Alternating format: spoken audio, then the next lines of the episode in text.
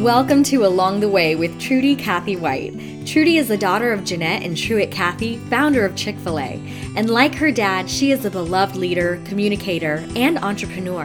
In this podcast, Trudy will share a heartwarming collection of true stories with lessons she's learned along the way and remind you that the legacy you'll leave then is the life you're living now. Here now is your host, Trudy Cathy White.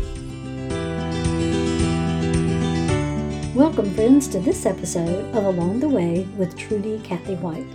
I'm your host, Trudy. If you've been listening to my podcast for a while, you've heard me talk a lot now about our missionary time in Brazil. After living in Brazil for six years, we were actively engaged in our ministry. We had grown to love the Brazilian people, enjoy their food, speak their language, and certainly adapted to the culture. But as I grew more comfortable sharing about the good news about Jesus Christ and God's love for all people, I had to let go of some of my expectations. Let me explain this one to you. While most of my days were focused on caring for our children and homeschooling them, the Lord opened many doors for me to talk about Jesus in everyday life, especially when it came to young mothers. Now, in Brazil, it's common to see girls at a very young age, practically children themselves, caring for their own children. So I felt a real strong desire to encourage these young mothers, share my experiences, and most importantly, to open their eyes to the love of God. One of the girls that crossed my path was Maria. Maria was 19 years old and lived with a young man, Manuel, who worked for a construction company. As each project was completed, Maria and Manuel would pack up their belongings and move to the next construction site until the work was complete. There was no construction trailer or any sort of sound structure for them to live in. They would just have a make do place in a really unusual location. Maria had grown up on a farm and had never had the opportunity to go to school, so consequently, she couldn't read, she couldn't write. Tragically, she had lost her first baby when she was 18, and she and Manuel were pregnant again now with their second child when we met them for the very first time. The night Maria went into labor, Manuel came to our house after midnight, knocking on our door and asking if we could help them to get them to the hospital. We were deep asleep, but John woke up and got dressed and drove them to the hospital, totally nervous that Maria just might have that baby on the way. But she was fine, and they only asked that John drop them off, and so it wasn't long before John was back home and we went back to sleep. Well, the next morning, when we saw Manuel, he hesitantly told us that Maria had actually been turned away at the hospital where John had dropped them off, forcing them to have to catch a bus to another facility. Oh, we felt so awful. I mean, it was just really hard for me to wrap my brain around the idea that we had actually left them in such a dire situation that she had to actually get on a bus while she was in labor to have a baby. But here's how the Lord used this experience to deepen our relationship with this couple. After a brief bus ride and checking into a hospital, Maria finally gave birth to a little girl that they named Anna, and only within hours, Maria was sent back home with a tiny baby in her arms. And just to remind you, home, well, home was a noisy construction site lacking even the most basic amenities. The conditions were simply appalling. A young mother and a newborn baby being required to live right in the middle of dust and dirt and so many men with such little privacy and absolutely no one to help her to recover from the emotional and physical strains of childbirth. Our hearts couldn't take it anymore. So John and I talked about it, and we decided to bring Maria to our house, and I started helping her to adjust to her new role as a mother. I taught her about nursing, changing diapers, even how to bathe the baby. It was an unforgettable experience, but well worth any sacrifice on our end.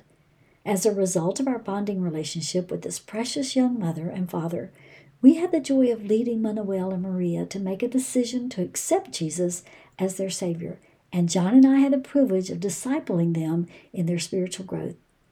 Sometime later, Manuel and Maria began to talk to us about their desire to get married. You can't even imagine the thrill it was for us when they asked John to perform the ceremony. They both continued to grow in their love for the Lord and had such a hunger to learn more about God. Our relationship continued with them for several years, and on occasions we would visit with them as their family grew to include not just one, but three daughters. Now, not all relationships in that season resulted in long lasting friendships or even salvation. Often, I felt frustration at the Lord's timeline or lack of answer to my prayers for many of these young women. I so desperately wanted them to open their hearts to Jesus, and often I just forgot that God sees the big picture and God was always in control all along the way. One young girl, Elizabeth, helped me better understand God's timing. Elizabeth gave birth to her first child when she was just 13 years old. We met her five years later, and by then she was married to a young man named Edinilson. Together, they had a 15 month old daughter, Anna Paula. When John first met Elizabeth and Edinilson, they were living in a mud shack and Edinilson was unemployed. But after much prayer and searching, the Lord provided a job for Edinilson and a place for them to live in an old farmhouse.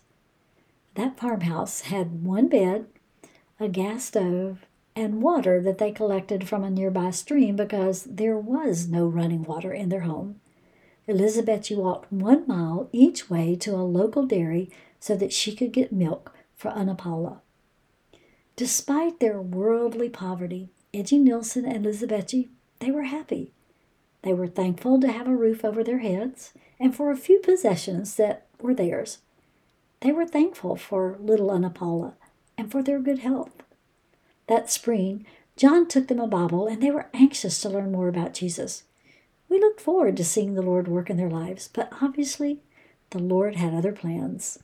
We lost touch with Edinilson and Elizabeth and have no knowledge of the rest of their story. But here's what I know God used this experience to remind me that I am just a small part of His great plan. My responsibility is not to save others, I can't even save myself. But my responsibility is not even to convince people of their need for a Savior. That's the work of the Holy Spirit. My role? My role is simply to obey. Obey His prompting and rely on His perfect love for those that He created. When I share these stories, I'm often reminded of those in Hebrews chapter 11, the hall of faith, the ones who never saw the Lord's promises fulfilled on this side of heaven. Here's what it says in verse 38 All these people earned a good reputation because of their faith, yet none of them received all that God had promised. You know, it seems that despite how it may have seemed, the Lord had not failed.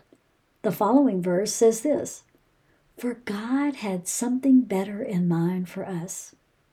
You see, God saw the bigger picture, the arc of history, and He used those who were full of faith to accomplish His purposes for our good and His glory. Do you ever find yourself losing hope in a situation for which you've long prayed? Maybe a wayward child or a lost friend? Would you just allow me to encourage you in your faith? For it was by faith that the heroes of the Bible stood firm in their obedience to God. The Lord is for you. Allow Him to continue to give you His heart and His eyes so that you will see circumstances as He sees them.